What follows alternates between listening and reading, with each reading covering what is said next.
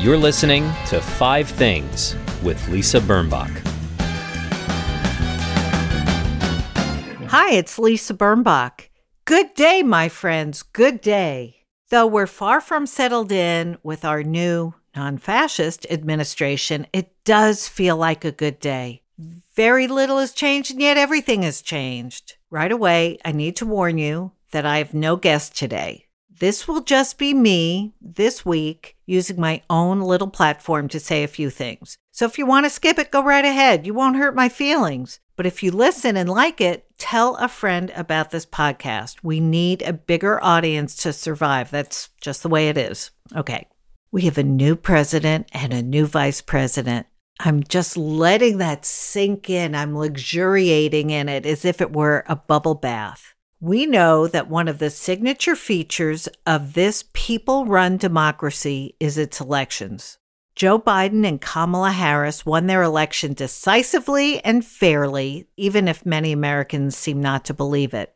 Their inauguration made me cry with relief. I'm not exaggerating. I was moved to see former presidents of both parties showing up for the peaceful transition of power. I know the phrase peaceful transition of power has been used to death, but guess what? It is one of the great assets of our republic. And I teared up watching the Bushes greet warmly the Obamas. Teared up. Instead of seeing George W. Bush as a nitwit who was a terrible president, I'm looking at a kind man who gets along with people who are different from himself. Listening to Democrat Amy Klobuchar share the M C duties affably with Republican Senator Roy Blunt made that point too. Inauguration Day was a long-awaited high point, and it didn't disappoint. I cried, I laughed, I had all the feels, as the kids say.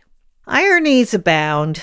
The many books that have been published about the forty-fifth president are primarily read by the people who didn't vote for him, but still tried to understand him. The unproven accusations of voter fraud never materialized, no matter how many times he insisted they did. The riots we could have predicted, or maybe we did predict, of course were incited by them and enacted by his mob. They are the violence. They are the rage. They claim they love this country while vandalizing the Capitol and worshiping someone who hasn't done an honest day's work in the White House. We had to abide by alternative facts for the last four years, and my head hurts from it all. Yours might too. Now, Five Things That Make Life Better was at first a personal exercise. You could say a hedge against the bad news of each and every Trump Twitter rant day. I needed it. I knew that this exercise worked, even though it's become a kind of popular thing, and you can probably buy notebooks with your five spaces delineated for every day, and it gets watered down into a sometimes soapy self-help thing, joke.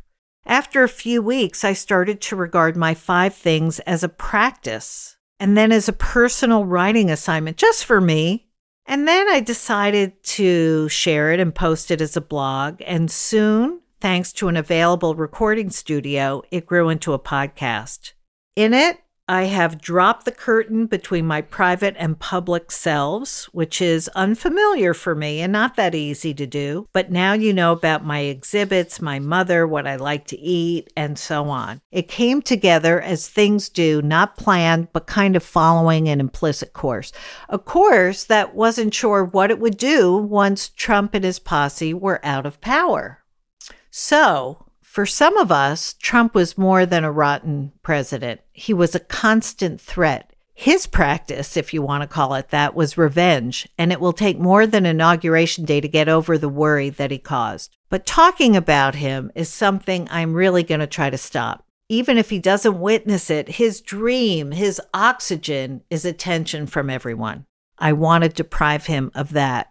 Well, back to the podcast. Conversations of more than a few sanitized or edited minutes are the art form, if you will, of this podcast. We have so few meaningful conversations anymore. Even I, who enjoy them, use my phone more for text than I do for talking on it. The technology has made me lazy. Twenty years ago, I was a correspondent on C B S's Early Show, and I would push back every time I'd be told, you have two and a half minutes to cover this. That's plenty. And I'd say, to adolescents? And they'd say, if you were on the evening news, you'd only have one hundred twenty seconds or ninety seconds. And that was supposed to tell me that if I were on the, I don't know, signature prestige show of the network, I would have even less time, so be grateful for what you have. Okay, I was in a way, but it always left me hungry for more information. So the goal of this podcast has always been to learn something or several things from the guest about their work, about the project they want to talk about, and then learn something about them through their list of five things that make their life better. And those lists have sometimes been as illuminating as anything else that we've talked about. Through my guests, I've discovered books and plays and foods and delivery services and so much more. I still haven't bought a sous vide, though, but you never know.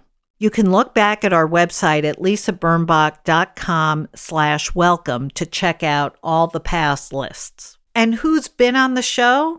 So many writers, policymakers, and experts of all kinds.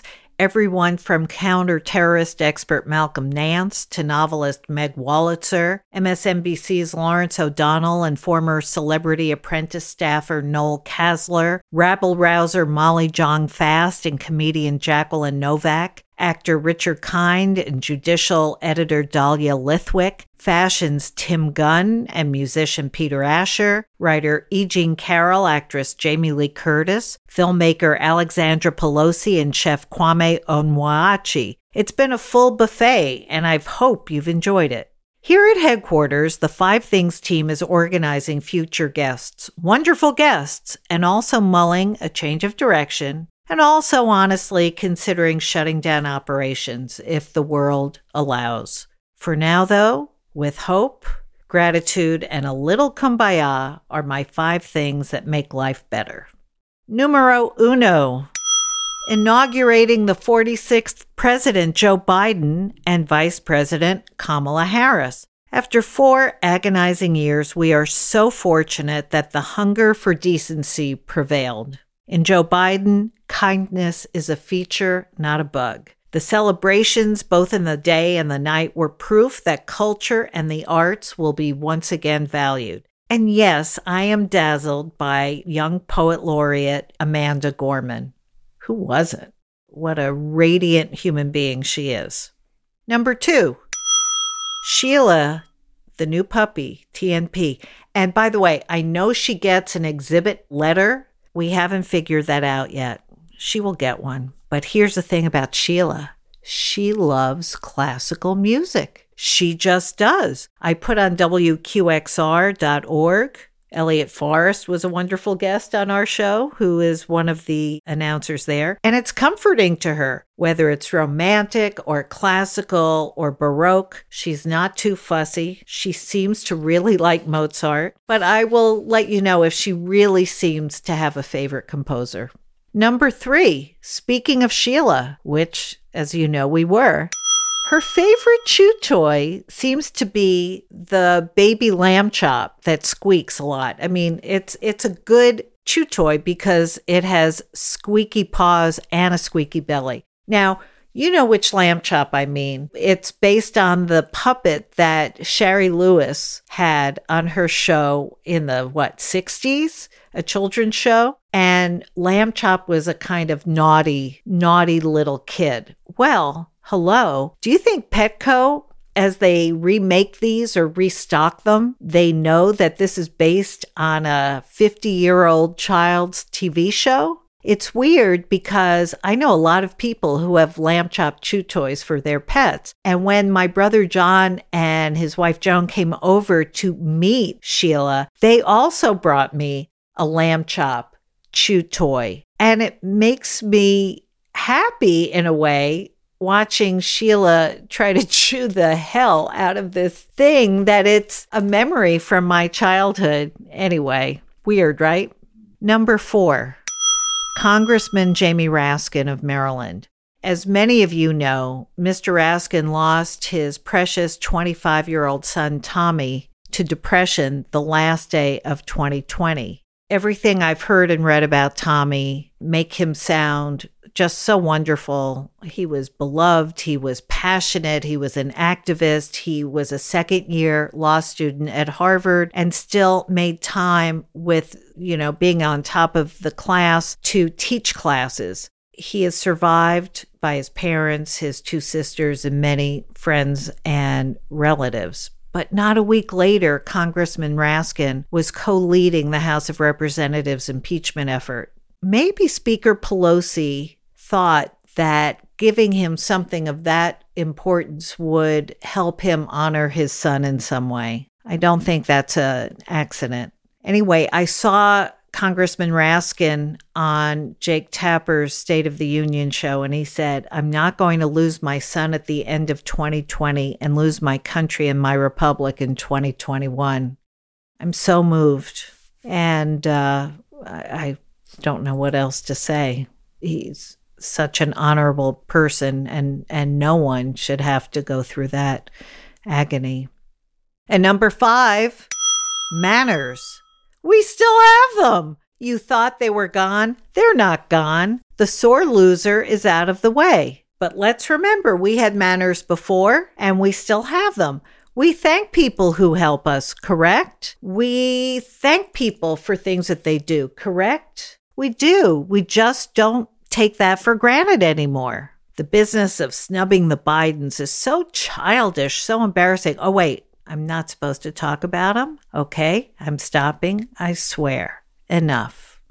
Well, that's pretty good. You know, I had a good night's sleep this week. I think a lot of us slept a different kind of peaceful sleep. I can say, honestly, I feel happier. And it does feel, even on day one, President Biden signed all those executive orders. So things are, are hopeful. I'm hopeful. But I've talked enough by myself today. I look forward to resuming the usual practice of interviewing guests. I we have a great guest next week and the one book the week after and a lot of people in the pipeline. And that's good too. If you have your list of five and you would like to share them with me, please do on my website at lisa birnbach dot com. Here's to twenty twenty-one. This podcast has been produced in New York by the field t v dot com. My engineer is Kevin Watkins. My team is Michael Port, Spressa Arrucci, Boko Haft, and Sam Haft. Until next week, wear a mask or two and act natural. Bye-bye. That was Five Things with Lisa Birnbach. New episodes every Friday, if she remembers.